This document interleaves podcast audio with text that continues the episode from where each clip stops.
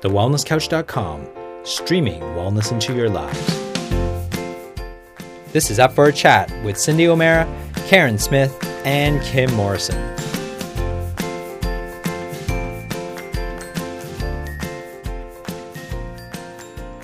Here we are, up for a chat about the hottest topics that are important to you, inspiring you to awaken the change within.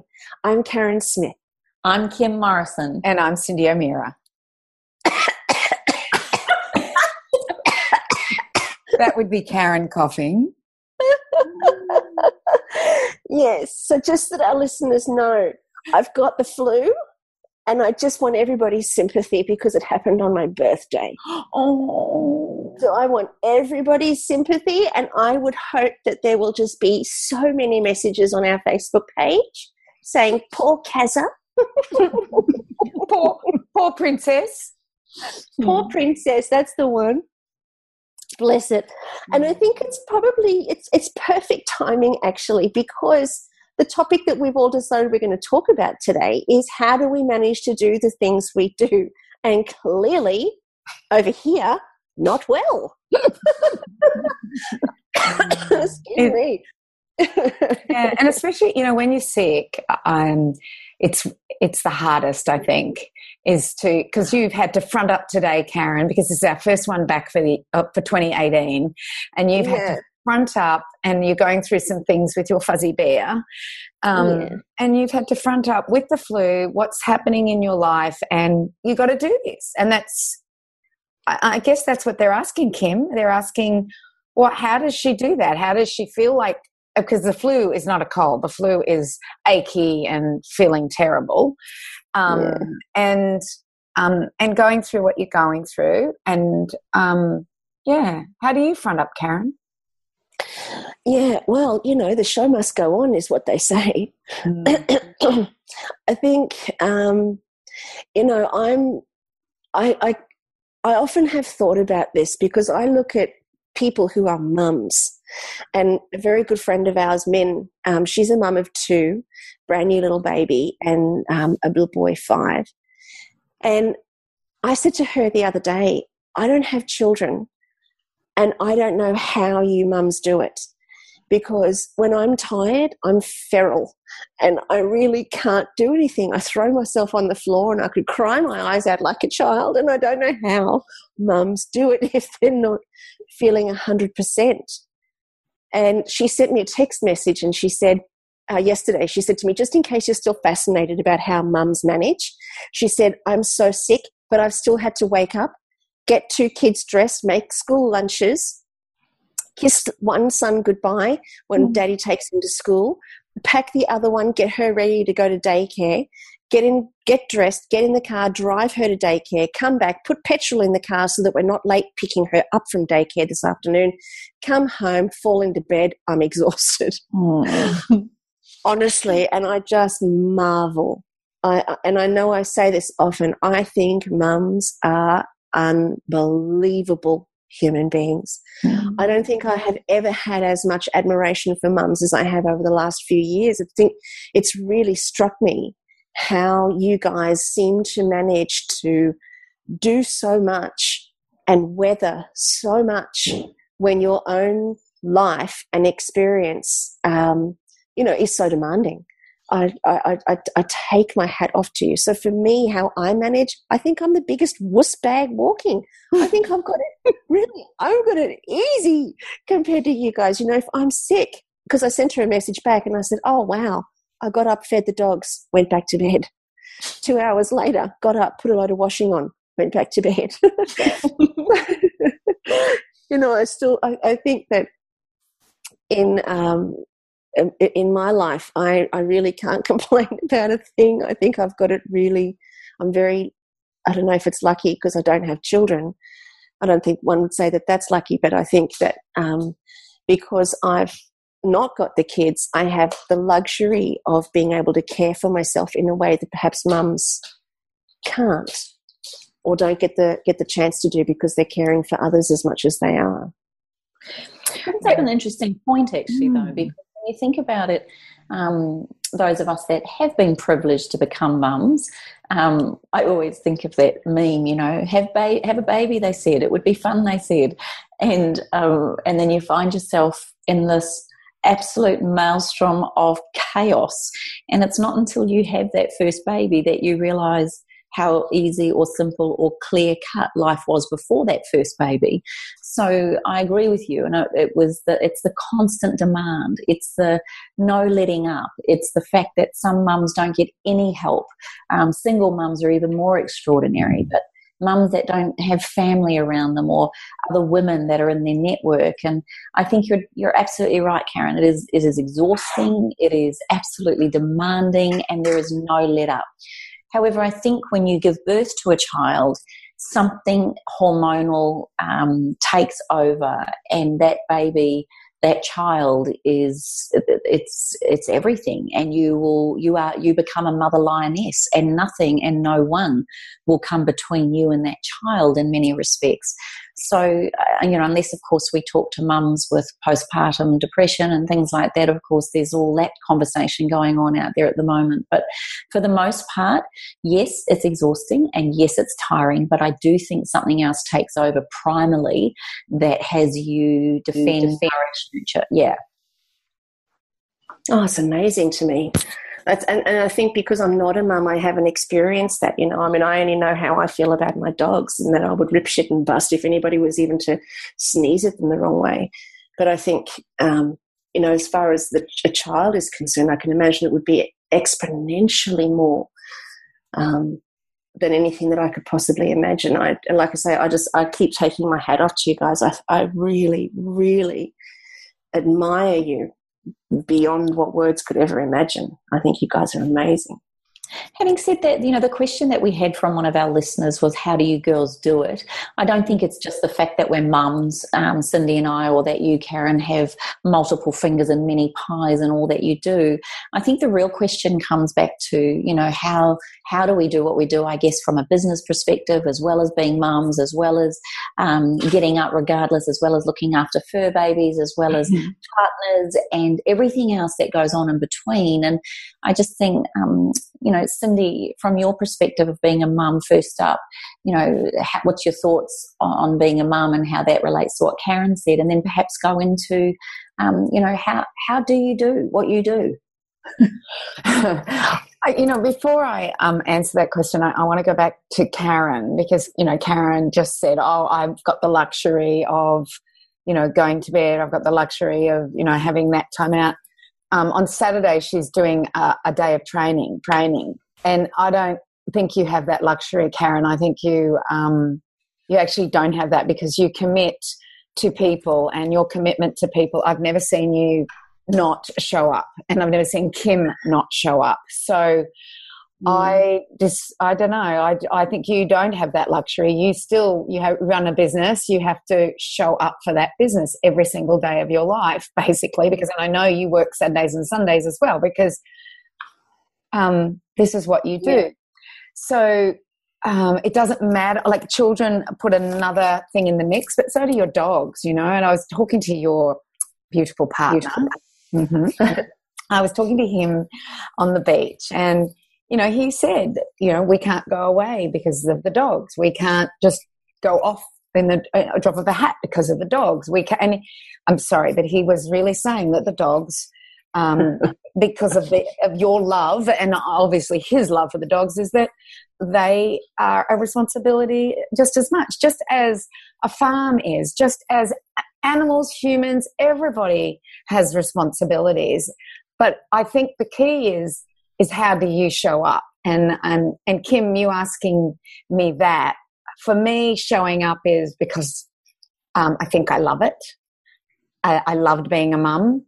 Uh, I loved, um, I love doing what I do. I love nutrition. So I was doing some filming today and it was all about the Functional Nutrition Academy. And it was, I was talking about um, how you know, as ancest our ancestors ate, and I was talking about all the cultures and how it relates to the diets of today, from the vegetarian diet to the you know the paleo diet, and I and I was going on that, and then it just came out. You know, sometimes when you're filming and you you're, you're putting a video series together, things just pop out, and it popped out, and I realized um, what it was is that what I said after I explained everything, I said, I have been doing this for 37 years. That's when my first love of food and nutrition started at my first year of university as a 19 year old.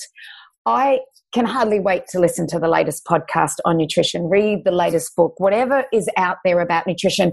It excites me. I will do it anywhere. I will do it on holidays. I, you know, I, I think that that's the number one key to getting up and showing up is that you love it.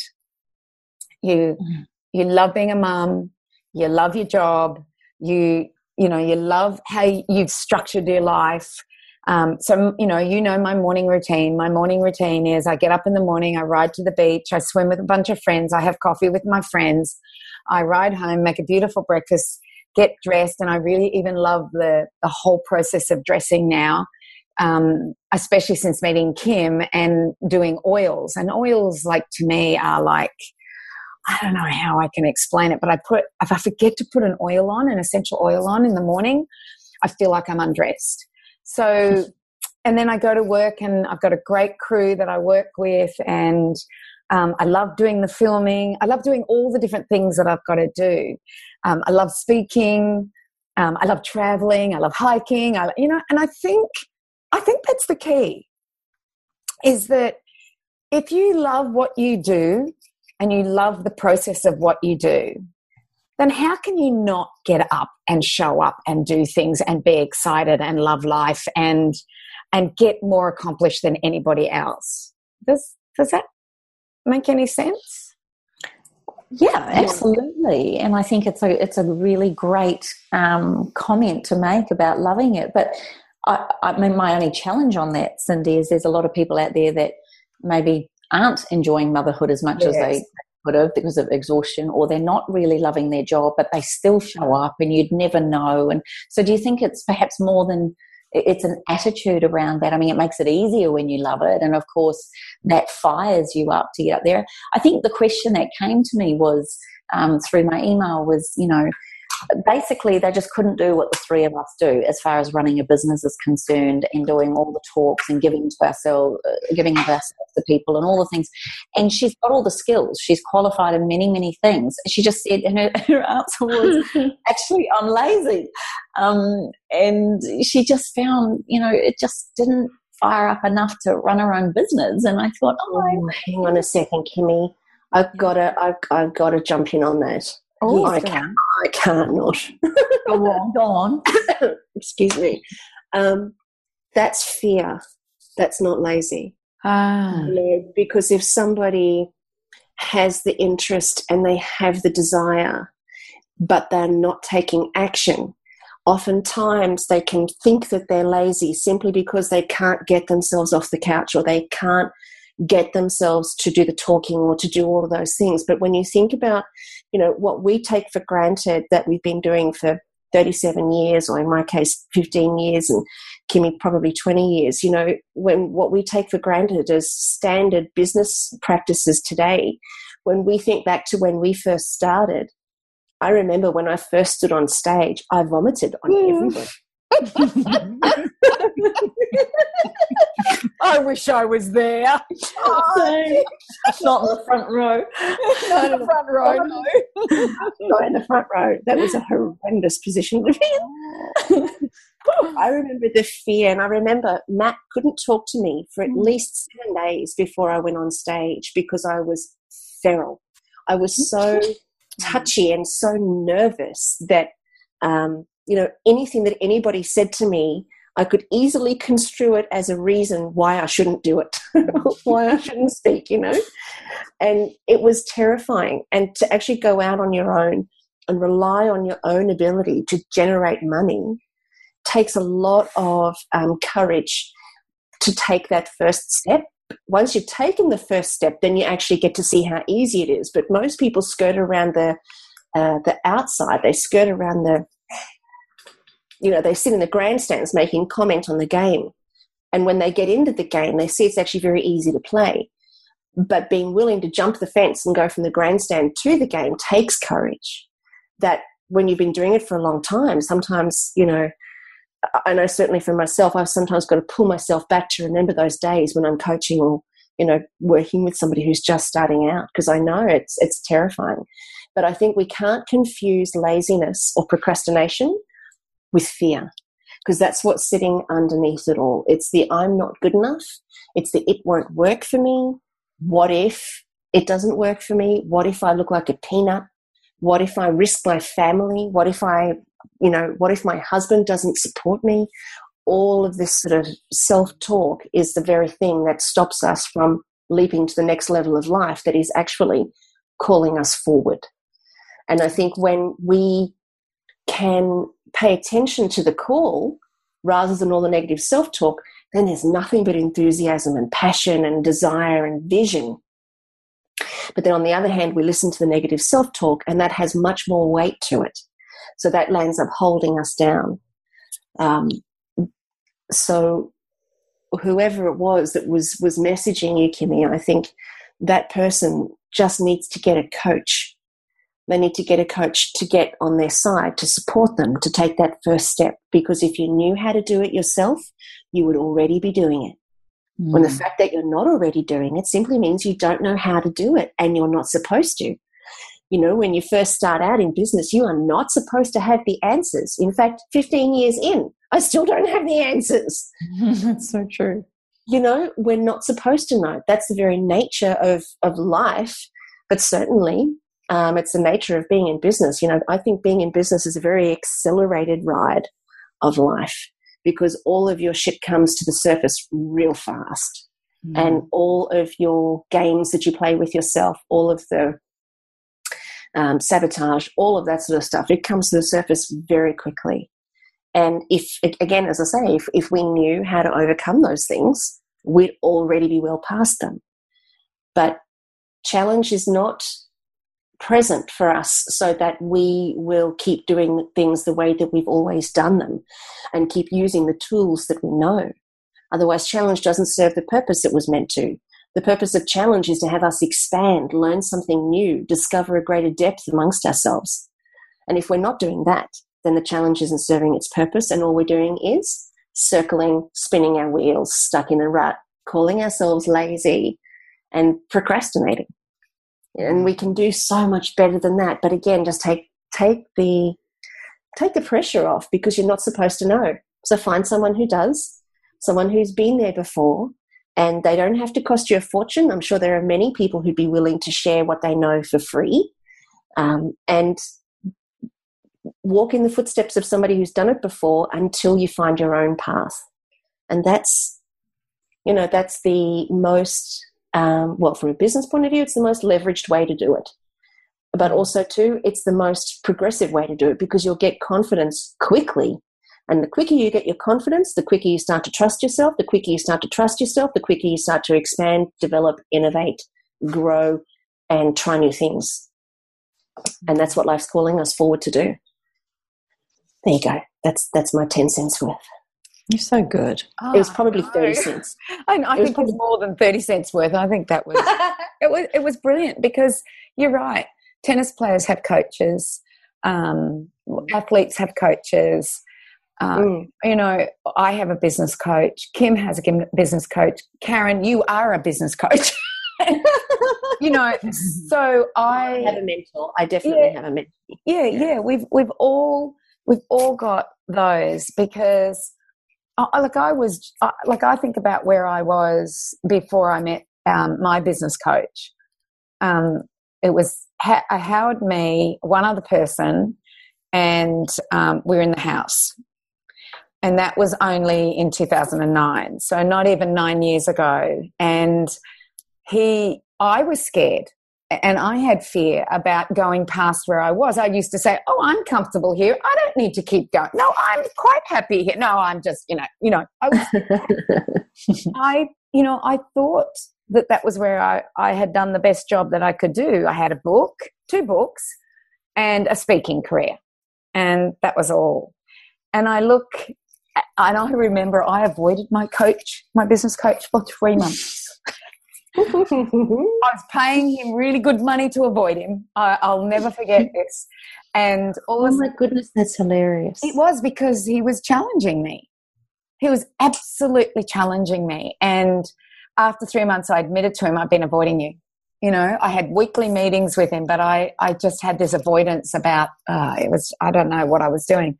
And the minute I stepped up um, and realized that whatever happens happens. I've just got to let it go let the universe you know create whatever it is that we that's meant to be created. Even though we were creating it some worked some didn't work. So i i think it hit the nail on the head.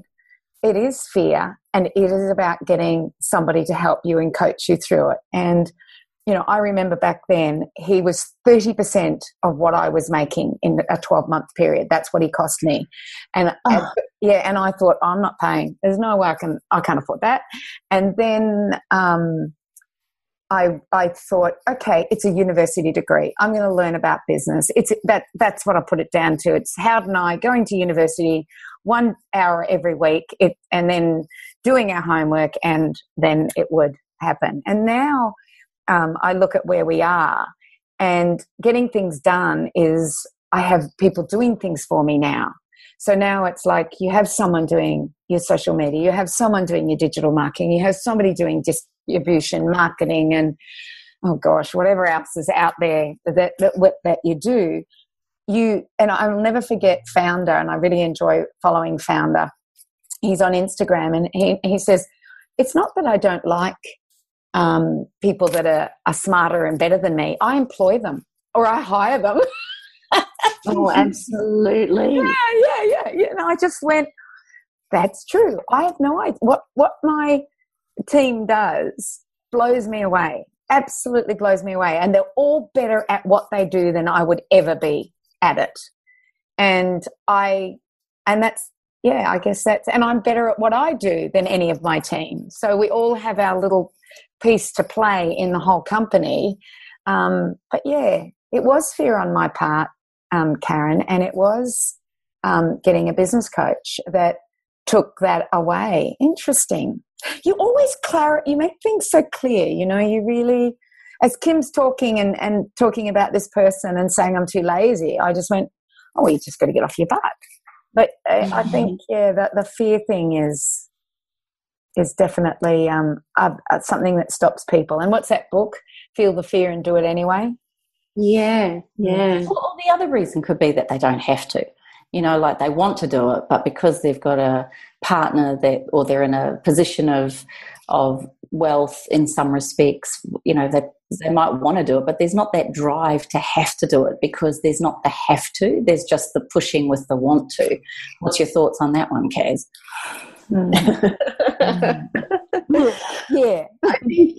Well, I think that there's a difference between. Um, so, so, well, the first thing I'd say is there's a difference between a business and a hobby. You know, if you're just doing it for the love of it and it doesn't, you know, it's it's not a business. It's not something that you're generating revenue from, and you know, you're not building something. Um, then you know, it's it's a hobby. You know, like for me, with the animals and all of that, that's my hobby. Um, so, but I think if a person wants to start a business, but they don't have to start a business, well, power to you. Because the upside is that you then get to make decisions free from the pressure and the stress of needing to create a financial return. Mm-hmm. And when we need to create a financial return, sometimes that can really cloud our judgments. And we can make decisions based on money rather than based on um, our message or gift or offering to the world. And one of the things that I've always said to people that I've worked with is never allow your product or your offering or your service to be determined by the marketplace. Because if we look to the marketplace and we say, well, what do they need? Let me give them that. And that's a very old school way of doing business. if we do that, then the marketplace is always going to change what it needs, which means that your lifespan in business is short at best. Whereas if we can say, well, what am I passionate about? Like Cyndi, what do I want? What do I love? Well, I love nutrition. Let me find a way to take that to the marketplace in a way that um, fulfills a need that already exists. So to be able to really um, dive into what you love, what you're passionate about, and what you really want to serve the world with without the financial strain, I think is is perfect. I mean, it doesn't, oh yeah, it doesn't get to look any better than that. Seriously, mm. I, I, want to be you when I grow up, whoever that is. yeah. But you know, you do get to a point in your business where, you know, and I, I also do believe that the marketplace rewards longevity. So the longer we're in business and the longer we stay consistent and we don't move the goalposts and we, we, we stay in the same line, like, you know, you're in oils, you'll bring in different oils, you'll add in different programs and you'll do different stuff, but your baseline is oils. Cyndi, it's nutrition and it's food, and you'll bring in different products and you'll become an education organization, but you're still about, about nutrition, you know? Hmm. And I think that um, the beauty of being in business allows us to have that level of variety but if you were doing nutrition one day and selling car tires the next day, and then the following day teaching people about Bitcoin, and then the following week you're you're you know doing yoga, that's when I think that that um, sometimes people are trying things out to see what they love, and you learn what you love by experiencing what you don't love. So when, you know, when you're doing that, when people are doing that, they're going from one thing to another. Don't beat yourself up about that. Just know that you're figuring it out and you'll figure it out along the way. That's a really good point, actually, because a lot of people think that the minute they start doing something that they're passionate about, it should all fall into place, or there's something wrong with them, or perhaps they're not good enough, or they've missed this. And I love what our business coach calls it, which is dumb tax. So um, to, to not set yourself up, to not think of your exit strategy, to not understand patency, to not understand your ABN, to not understand what it means to actually be in business. You know, he always said it's it's information gathering. If you have the luxury to to gather as much information as possible, if you're not qualified in anything to do with business, um, it's probably it's also a good place to be because you you've got a lot of questions and the many people that I've found come into my program or into my business, a lot of them say that, oh my gosh, they've done this course, they've done that course, they've done this, and they still don't know what to do with it. And I say, say, surrender to that and be excited that all you've done is created a whole lot of dots. And the more, like you just said, then, Kaz, keeping persevering with it that I found that the longer you stay in it, the longevity and not being attached to that everything should give you the answer, at some point something occurs where all those dots or a lot of those dots start connecting. And the interesting thing about life and business and all of those things is then just as you think you've got all those dots connected and you think you're all on a path, then something else comes up and you've got to find a whole lot more dots or more information in order to alter to the market or in order to boost um, sales or whatever it is, it is an ever evolving process and journey, isn't it? And and it never ever really ends if you're truly open to what business is. Perhaps until you get the twenty eight million dollar check when someone comes in and wants to buy you out, then it could possibly end. But I like you know, that twenty eight million. I did like that. uh-huh, uh-huh. You know, I've got that written on my wall at home, and I've had it since the day I started the business thank you for the 28 million and buying me out of my business. I honor, salute, and cherish you, and I'm very happy to continue my life now as I wish. That's what I've got on the inside of my cupboard. oh, I love it. Mm. awesome. Yeah. So I, I have a question for both of you. So, do you ever have days, um, like days where you don't what do you do when you have days that you don't want to do anything and you you know you've got heaps to do but you just just don't want to do it you just what how do you um, motivate inspire yourself to get up and do it you go kimmy um, I guess it's a little bit, I think of it a little bit like that's the great thing that having children did for me. Mm. Um, even growing up, I'll, I'll, never forget, you know, I used to hate it when mum would ask me to do the vacuuming. Uh, it was just the biggest chore in the entire planet. And why should I? And had this whole attitude around it until one day I thought, I'll do it before she asks me. And the praise and everything I got was, well, I'm going to have to do it anyway. So I either do it with praise or I do it with a constant nagging and being in trouble. Or so the same thing, and a bit like that book, Eat That Frog. Um, do the stuff you don't want to do, get it done, and then enjoy some space. So for me, I probably set rewards on those days. All right, you're not feeling your best, you're not writing, you're not feeling it. Mm. At least read over it, or at least um, make some plans about what you'll do the next day if you can't do it. I think sometimes in business, I, I don't know about you girls, but I don't always have that luxury. Often a deadline will make me do something. So I'll philander along and think I've got all the time in the world, and then all of a sudden I'm speaking tomorrow and I haven't done my slides. And, and so a deadline. And then some of the best talks I've ever done have been that I've left right to the last minute. And because I'm so in it, um, you know, I've had feedback from people going, wow, you put so much, you put so much into that. I was like, oh my gosh, if you only knew. And I think I was so scared that I don't know, you pull something out of yourself. But uh, for me, it's it's always the fact that I'm going to have to do it anyway. So I either do it with a positive attitude, regardless of how I'm feeling, or surrender to it and go for a run, or do some self care, or do something like my oils. Give myself two hours off.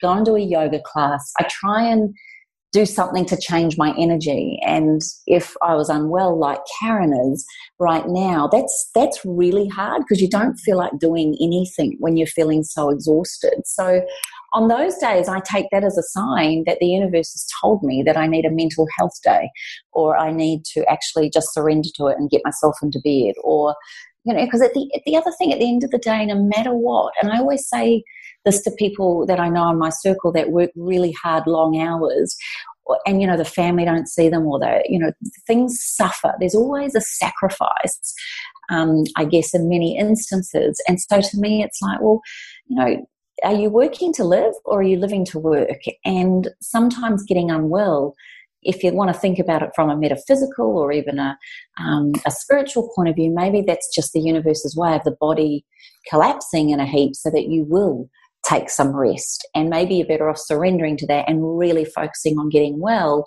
and then give yourself 24 hours or 48 hours. I don't know. Does that help? Yeah, I think, I, yeah, because you, you, put two perspectives in. When you're sick, you need to rest. I, it's important that you take time out and you do things, but then when you're just not motivated, you know, you've you've come up with, well, what do I do then? And it's, I always remember um, Howard always says, keep moving, just move. Whatever you do, not when you're sick, but when you're not motivated and you don't know what you're doing, just move. Don't sit there because inertia will get you nowhere, but movement might. Whether you move down to the beach and you go for a swim, whether you move um, for a walk, or whether you you just move out of a room or do something, but just don't sit there. mm. yeah, that's his his um, thing. He, he, just, and you know, my husband, he doesn't stop moving. He's never in Asia, ever. so, what do you do then, Cyndi? Because do you do that? Do you do you take Howie's advice? Um, when I'm when I'm not well, I take time out. Definitely, um, and thank goodness that doesn't happen very often. Um, if I feel I'm a little bit tired, I may not get up in the morning and do my usual routine of, you know, getting up, biking, swimming, and the whole lot. I might just go to the other end of Mooloolaba Beach, have a dip, go off and have coffee by myself, and then come home. So it, if if I'm feeling a little bit, you know, tired, I, I will do that. And as far as unmotivated and uninspired, I have had days like it, and I've actually surrendered to them because I don't have them often. Um, and that, and I'm not saying to surrender every day to it because if it was every day, then there was some, there's something wrong. But I, I have had days where I just want to sit on the couch and watch mindless, you know, series or movies or something like that. And I could probably count on one hand how many times I've done that as far as a whole day and I don't want to do anything and I'm not, I'm not moving and don't don't ring me or anything like that. So yeah, and and I don't even know what the reason was. I, like if I look back on those days, I think what was wrong? Why did I feel like that? Why was I feeling unmotivated? Maybe it was the super moon, you know. I don't know. or Mercury's in retrograde. Yes, exactly. it was probably that, or my my star sign was something or another. I have no idea. Look, I don't even know. I've got no idea. Um, and I wonder, you know, like I'm I'm heading into my late fifties now, and I think will you have do you have more days like that? Um, should you have more days like that? And then i think of our our history um, and I, I think about what evolutionary wise we would do on days like that. And we would probably be earthing ourselves. We'd probably be in nature uh, and and and we actually know that the what's more important than nutrition is electron transfer now. We're beginning to learn this. And, and electron transfer um, means that we're trying to get as many electrons from our food, from the ground, from the sun, from anything we touch, wood. Um, so, you know, one of the things that we did when we went through the Queen Charlotte Pass is that that thousands, how many thousand years old was that tree? But mm. it's 5,000 or something, wasn't it? It was an enormous amount, yeah. And we all touched it and we all felt something. And it's a transfer of energy, a transfer of electrons where the tree is giving us electrons and we might be transferring to them. And we know in our mitochondria that there is a, a, a, a thing that happens called the electron transfer. And that electron transfer needs electrons to make ATP, which is like petrol for the car, ATP is for our body. And we can get electron transfers by putting um, our feet on the ground um, without rubber, by, you know, it's called grounding. And I, the, the grounding is a very powerful tool um, for people who are low in energy. Go on the sand, um, touch a tree, touch the grass, just get out of our synthetic rubber shoes and rubber thongs and just earth. And there's um there's a really good video, and I'll try and find it and link it on this web page. Um, I mean, on our um, podcast, on our, our Facebook page. But it um, it basically uh, is a 15 minute video, and it talks about this medical doctor who has a baby. She's a lady and she has a baby. And no matter what she does, that child will not settle, um, cries all the time, will fussy when feeding, all of that's happening. And one day she's just outside with no shoes on, with her feet on the grass. She thinks, I'll just try and feed the baby out here. And the baby feeds just perfectly. No fussing, no crying, not being upset. And she decided to go inside, the baby fast. She went outside, put her feet on the grass, the baby stopped. And so she got really interested in it and she found this gentleman who was doing a lot of scientific research on this very thing.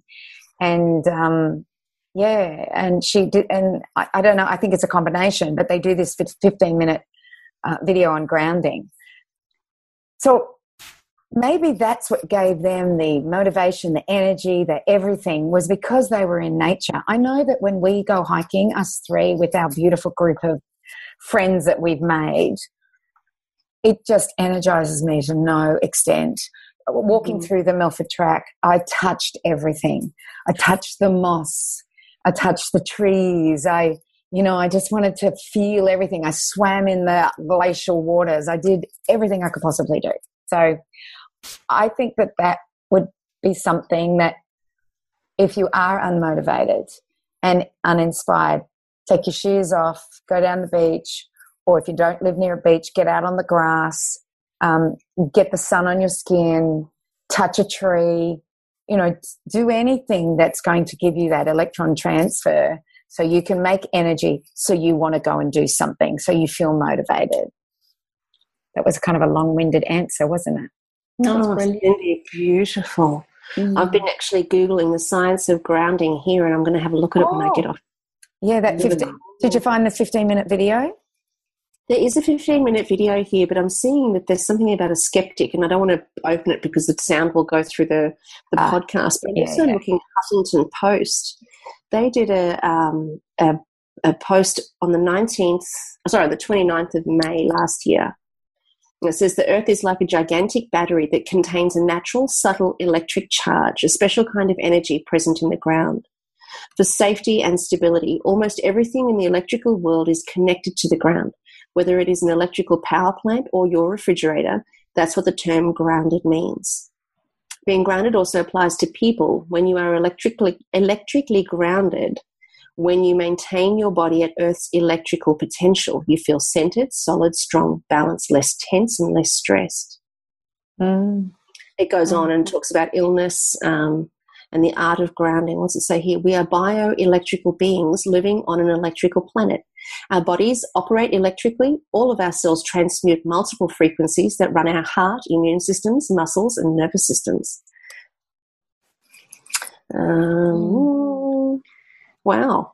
It's got the healing benefits. It's got everything on this pod, on this post. It's amazing. Yeah, the um, the scientist that did all the research, and he's been researching it for a long time. He worked with electricity, and he noticed that he had to ground uh, all of his electricity. And he thought, well, we're electrical units. What's the difference if we ground or we don't ground? And so he's actually the one that um, is on the video. So I hopefully I will find it. I watched it a little while ago, but um, uh, it was yeah, it was a really good uh, documentary on on grounding and earthing. Um, and we don't do that. We live um, on carpets that have rubber underneath. We wear rubber shoes like Nike and um, all of them. They're all rubber rubber shoes. Um, I did a, a course in um, wild foods and wild medicine, and I actually interviewed the guy with this, and I saw his shoes, and I said to him, "Where did you get those shoes?" Because they were leather. They were not, you know, they were the old-fashioned leather. They weren't the rubber. Um, and he was always grounding with his leather because leather's. Um, sorry, um, sorry, I just realised vegan. oh, sometimes I say things and I go, "Oh, there we go again. There we go." No, no, no, no, no. It's fine. Actually, I've just found that link for you. Anyway, sorry. Oh, I've just sent it through to you. oh, you found it? Yeah, I've just sent it through to you. Thank you. Good, wonderful. So No, no, I I, would get watch that. this, everybody. I would watch this because it's um, it it really makes you think about touching um, and having that electron transfer. Um, And it's any natural substance, isn't it, Cyndi? Mm. That's why you say leather, because leather is still a natural substance, isn't it? Yeah, it's anything that will allow the electron transfer to go through. Whereas, you know, we know that rubber's an insulator. We, you know, that you're safe in a car when a, a lightning strikes. Um, so we know it's an insulator. So it insulates electron transfer. Um, whereas, and and the same with that stuff that they wrap around the electrical um, wiring, that's an insulator. So any any material that is an insulator will stop you transferring um, electrons. Interesting, huh? Oh my gosh, I could listen to that all day. Yeah, I know. But I think that's why we get so energized by, you know, our our hiking out in Peru and and New Zealand. And I've just come back from the Milford Track, and I I just I, I, I was in total awe. Um, I don't know. I don't know how to describe the feeling I have. I don't want to stop. It gets to the end, and I go, no, I want to keep walking. Where can I go now? What can I walk now? And the whole time I was in New Zealand, I, I was looking at 10 more tracks we could do. And, um, Oh. and, and we're going to do it. We're going to um, do another one with for a chat where we are going to go and, and hike um, some tracks, aren't we? Yes, Oh, absolutely. It's a playground. That's what it is. Karen, what do you do when you're demotivated, unmotivated? Do you do you throw tantrums? Like, just tell us. Tell us something really. yeah, yeah. okay, well, ready? I watch the Kardashians. I was not expecting that. Oh no, I wasn't either. The Kardashians, Prince. Oh, yeah. Oh yeah. Oh, totally. It's like it's so mind numbing. It's so good. it's the most ridiculous TV ever. but oh my goodness, sometimes it is just like what the doctor ordered when I just need to not think and have a complete mind numbing moment. And some, you know, I find some days because I'm doing a lot of writing at the moment, and um, sometimes I wake up in the morning and I think, wow, I am thick as two short planks right now. Like I've got nothing. there is absolutely nothing coming out. And so, strangely enough, I'll turn on the Kardashians. And because it is so mind numbing, it's almost like it gives my brain a rest and then I can start again. I know that just sounds so bizarre. It's like it just kind of gives me a mental break. Yeah. Um, but also, to, I, I can hear you wanting to wet yourself, Kim. I, can, I want to watch it. I want to watch it. I just, me too. I've never watched it. oh, you haven't? Oh, No. gosh. Seriously, girls, you're missing out on some serious fashion tips here. And like, so how to do your makeup, you know, it's like so cool. You go, if you're going to talk that there, you need to add in a like totally, totally, you know, like, Like- totally, Oh, like totally, like Yeah, totally, like totally. yeah. Mm. oh my gosh, it makes me want to throw up. I know. Do you know, one of I think Tania watches. She watches some mind bending thing like the Kardashian. I can't. I can't watch it. I'm sorry that. But then you know, I might watch something that you'll think, "Oh my goodness, I couldn't it's watch be- that." Um, it's got to be something that you don't have to think about. Like you're not allowed to have to think. You can't. You can't actually. It can't be something like Game of Thrones or something where you've actually got to follow a story. Yeah, Mm. I, I think she watches the Housewives, the Real Housewives of Orange County, or something like that. Oh And- yeah. And I'll see her watching, and I go, "What are you watching?" But I, you do get sucked into it. I've got to admit, and you, you start listening to them, and you just got to know what their next thing comes out of their mouth is. Oh, because the drama. Oh yeah. oh, the drama's hilarious. But I, I totally am with you, Cyndi, in that that you know walking through nature, and you know when I I've just I've literally only just started swimming in the ocean. I, I haven't been this week, but because I've been sick, but I've literally just started swimming in the ocean, and I can see why you do it. It's it's the most um, closest thing to heaven I've I've ever experienced, and um, I can totally get why immersing yourself in nature is such a refreshing, recharging, blissful thing to do. Hmm. Absolutely astounding. I had no idea it was that spectacular, and I just kick myself that I didn't start earlier. Yeah, it, it is. It's energizing, isn't it? Like this morning, I I didn't wake until late, and you know we meet at six thirty, and um, I didn't wake until like I think it was just before six thirty. So I knew I was going to miss my swim. So I and I I knew it was raining, so I got in the car and I drove down to where they finish, and I jumped in, pretending I swam the whole way. You're hilarious. so I jumped in and pretended I'd swum the whole way. And, and then Henry says to me, who's one of our beautiful swimmers, he says, Oh my gosh, Cyndi, I didn't see you at the beginning. And I just went, That's because I just jumped in, Henry. but it was, it was also Henry's birthday. And, yeah. and so then I went, uh, then I went for coffee, even though I only just got a dip. It's, it's still, um, there's something that gives you those those ions and that um, transfer of electrons that energized me enough. Went to coffee, and then I've been filming all day. And yeah, I, I guess it's horses for courses. It's what works for for the person. And I guess what we're trying to do here is give some ideas of how we do it. And I find it interesting that the princess loves Kardashian, the tart, the tart loves the pampering, and Bear Grylls love nature. Well, you know, it's horses of course. That's hilarious. it is. I'd also, well, I could also add in something else in there that would release a lot of oxytocin and nitric oxide because that's also something that will help Oh, feel you skanky So, you know, if you really want me to go where I think we should Seriously. Oh my goodness. Karen, come on. You knew she was going to go there. I just did it. She didn't say anything, so I just put the tart at, you know, nurturing herself through, you know, pampering. yes. Well, that was well By- said. Mm. by by oneself or with others. It's it's Oh, you. yeah.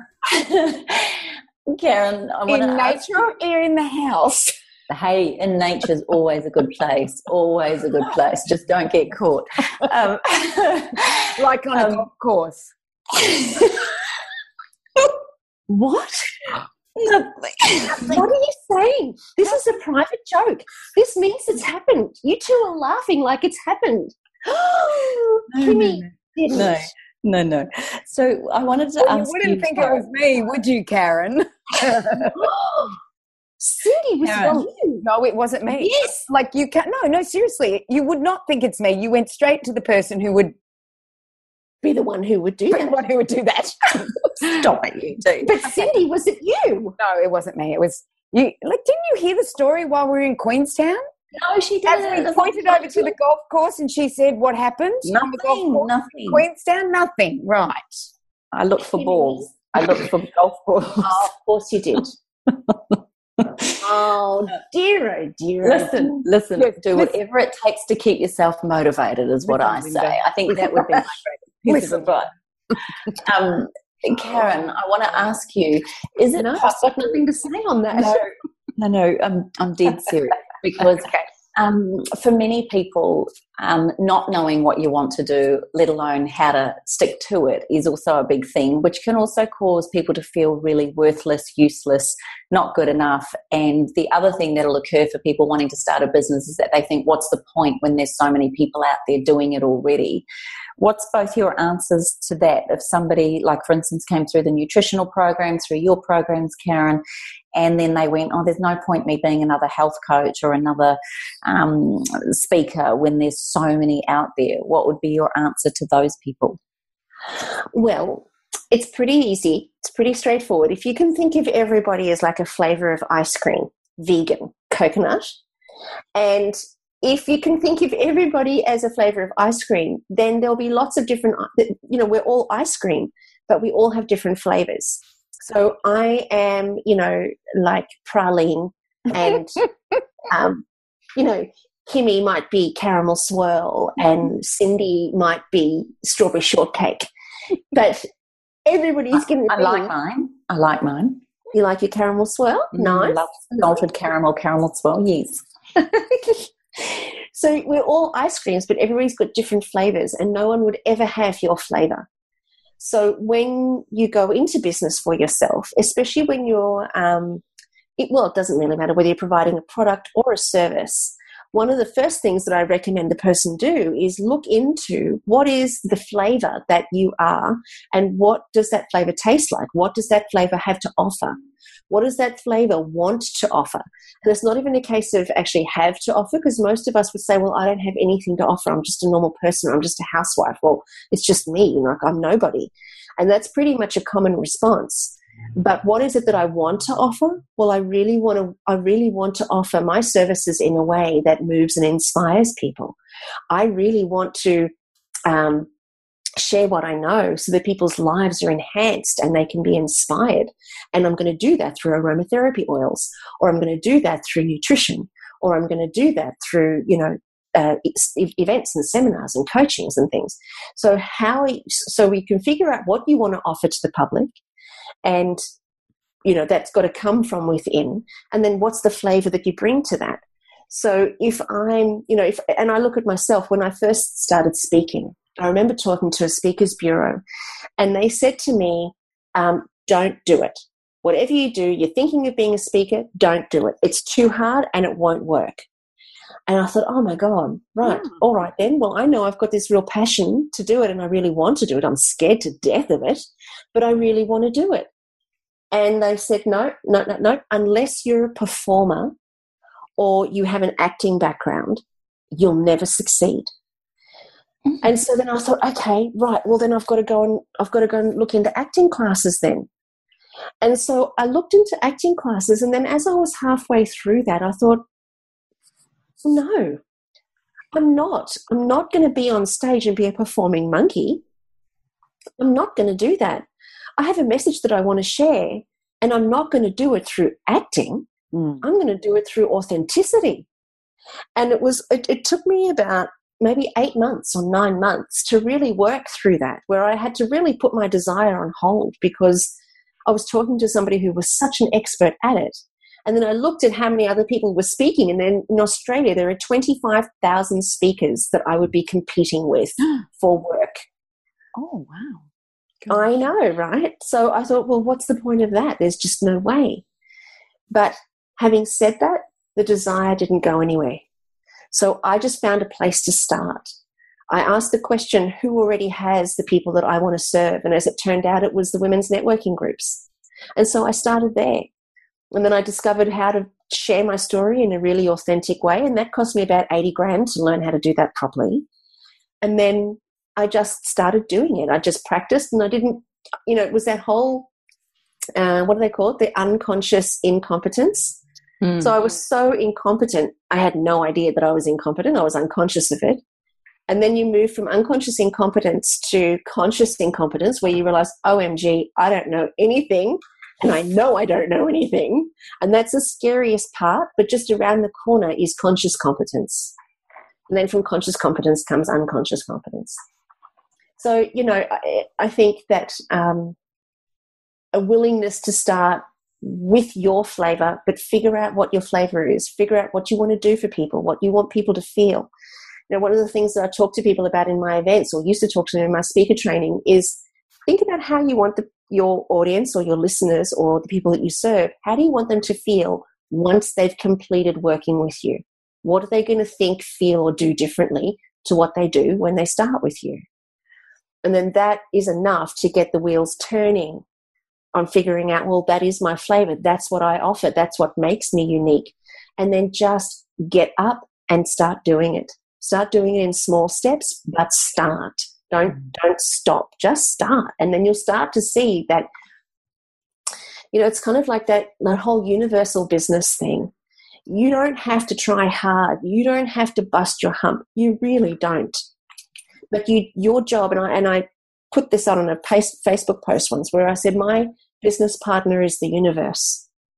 My job is to be my part in that in that partnership is to know what we're providing, why we're providing it, and then to shut up and listen. Hmm. and that's my part. The universe's job is to bring me my people.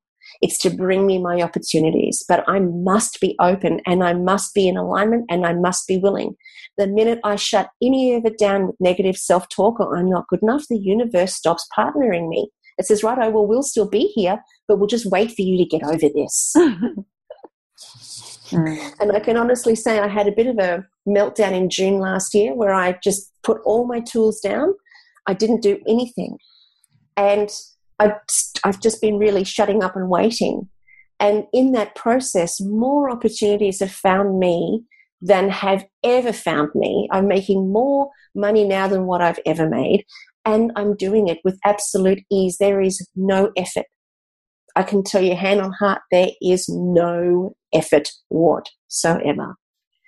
Because my effort goes into staying in alignment rather than pushing and striving and ambition and trying to make it work. Mm.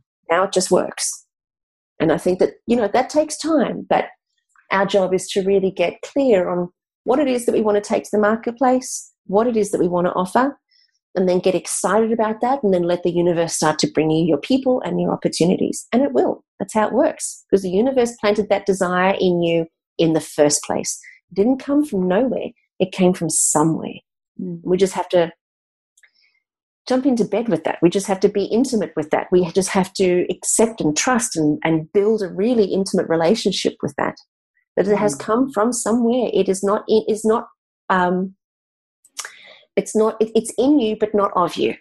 So it's in you. You decided you wanted to do it. It's in you. It's there. But it didn't come from you. It's come from a much grander place because the world needs you. The world is out of balance without you. So every day that we don't step into our heart's deepest desire is another day that the, the world stays out of balance. And we can do better than that. Because the only one who suffers, well, you suffer because, you know, we don't, you suffer because you don't feel fulfilled. But the world suffers because we're not getting your contribution to our balance. Mm. So good. Oh, perfectly said. Mm. Absolutely. So pick your flavour. You know, I don't know if you want to be strawberry shortcake, Cyndi, but I just thought that sounded cute. I take it. I'll take strawberry shortcake. Yeah, yeah. So that's my twenty cents worth. Gosh, I've put a lot of I've put a lot of twenty senses in this this podcast, haven't I? And didn't we say I wasn't going to talk much? we usually just say, you ask the questions, we'll tell the talking, and but see, you this is your love, this is your passion, this Mm. is this is what you do. And look at you, you've got the flu, um, and lots happening, and you step up to the plate, Karen. And I've seen Kim do it too. I've seen Kim just completely um, not doing well in in many terms, and she just gets up and and does what she needs to do.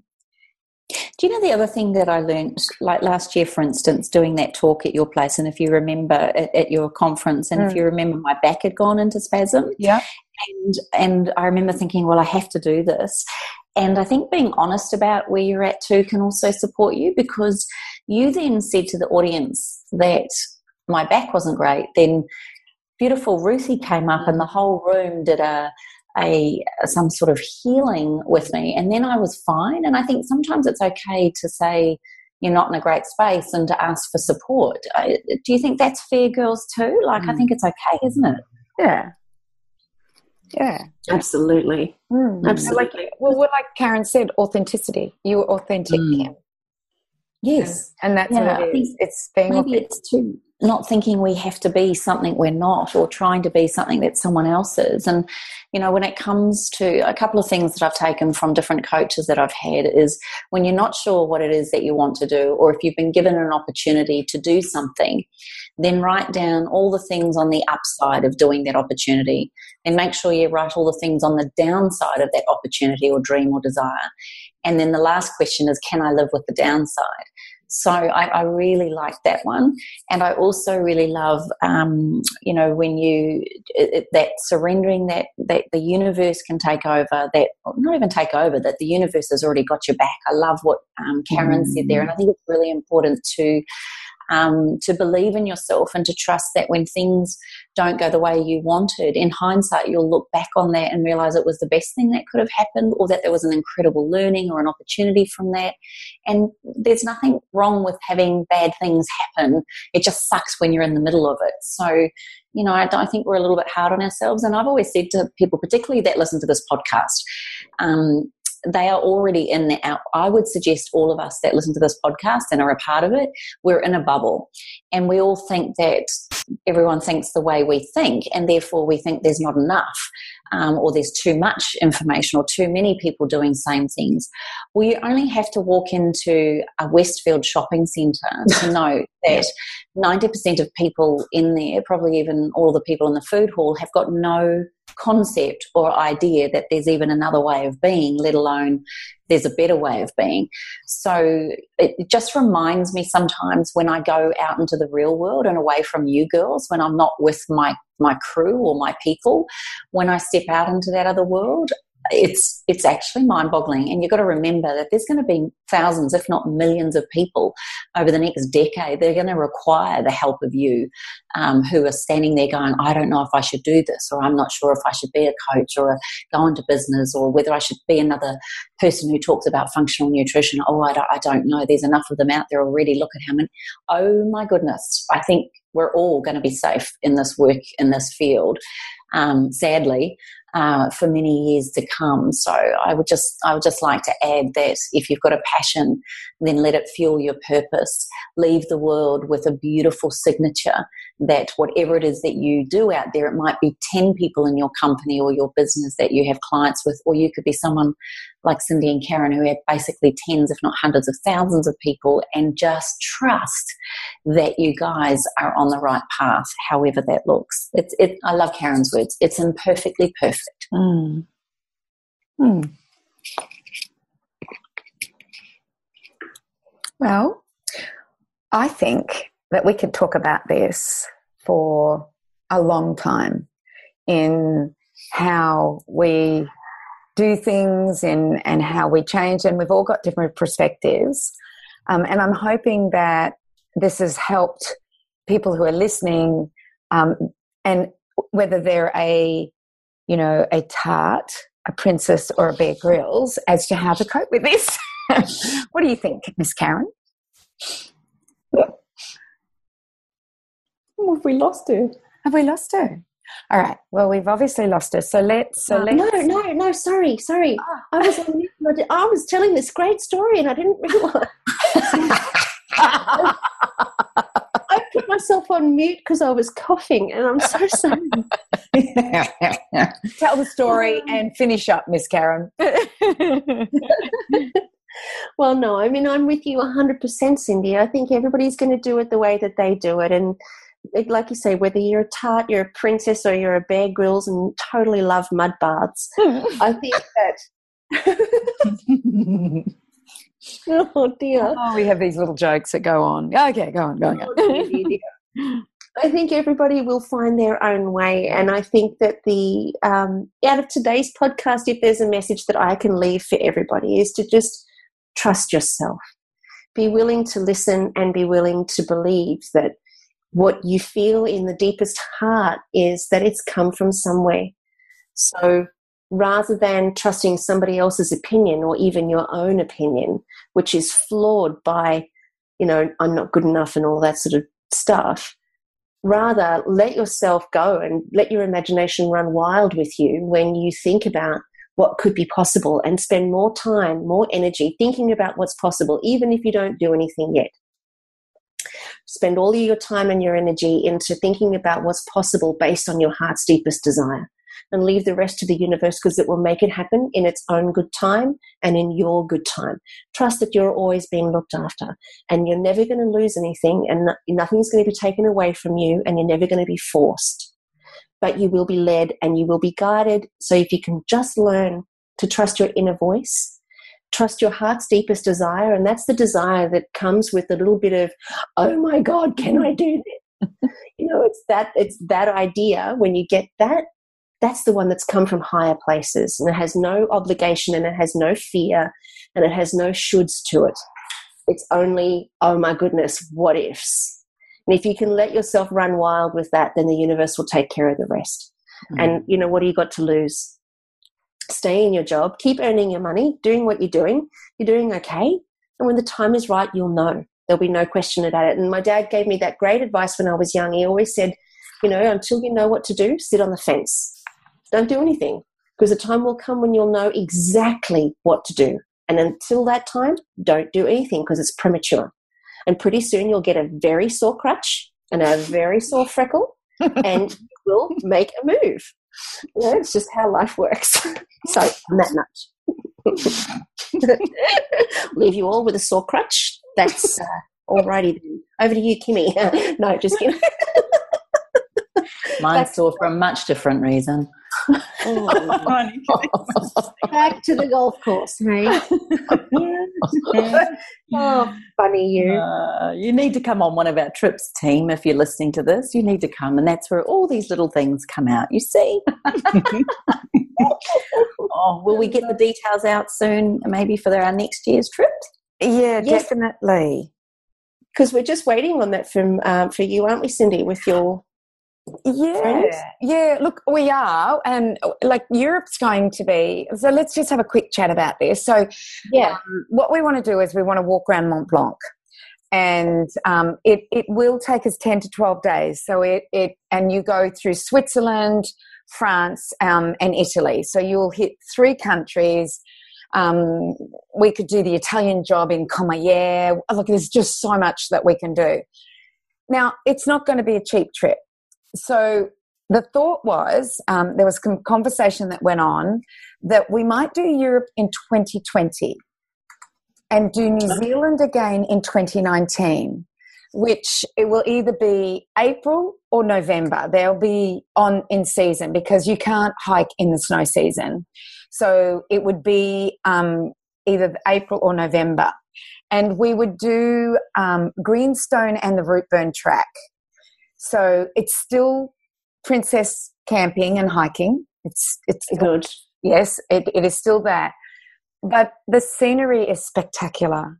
it's like being in the Andes. It's like being in the in Europe. It's like I, like I like I said, I've just come back from the Milford, so um, we were thinking about doing it that way, and I think that what will happen is people will go, yes, I want to do Mont Blanc. Yes, I want to do New Zealand. So we we will most probably put them out within a very short period of time together, and then everybody can make their decision. Um, there will be a minimum amount that will have to go for us to proceed with this, um, but we'll put it out there. So if you are interested in coming to Europe with us in 2020, 2020 and New Zealand in, in 2019, could you please send us an email so that we give you the information because I had one lady in New Zealand say, I listened to all your up for chats and I didn't know you went and did Queen Charlotte Pass. I would have done it. So let's make it that send us um, an email, send us some information um, that you are interested in getting our emails about these two trips so that you don't miss out. Um, because we, we can only take so many um, I think 15 is our maximum on the uh, Europe trip, and it is definitely um, 15 to 20 on the green, the green one. What is it called? Um, Greenstone and Routeburn track. So it's a six day, five night track. So send us your email, send us your information. We'll keep you in touch as to when all the information comes out, so that you can be first to um, book in and Karen has this wonderful payment system. So if you really want to go to Europe in 2020, you can start looking at it now and going, okay, this is what it's going to cost me. Then I need this much every month. I, that's achievable for me. So that's yeah. what we want to do. We want to make it achievable because we'll have to go in June or July of 20, uh, possibly June, late June of 2020. So that's really, you know, it's only 18 months 18 yeah it's not far. It's it's 2020 so it's 2019 two and a half years. It's two and a half years but that gives people plenty of time and then new zealand is next year.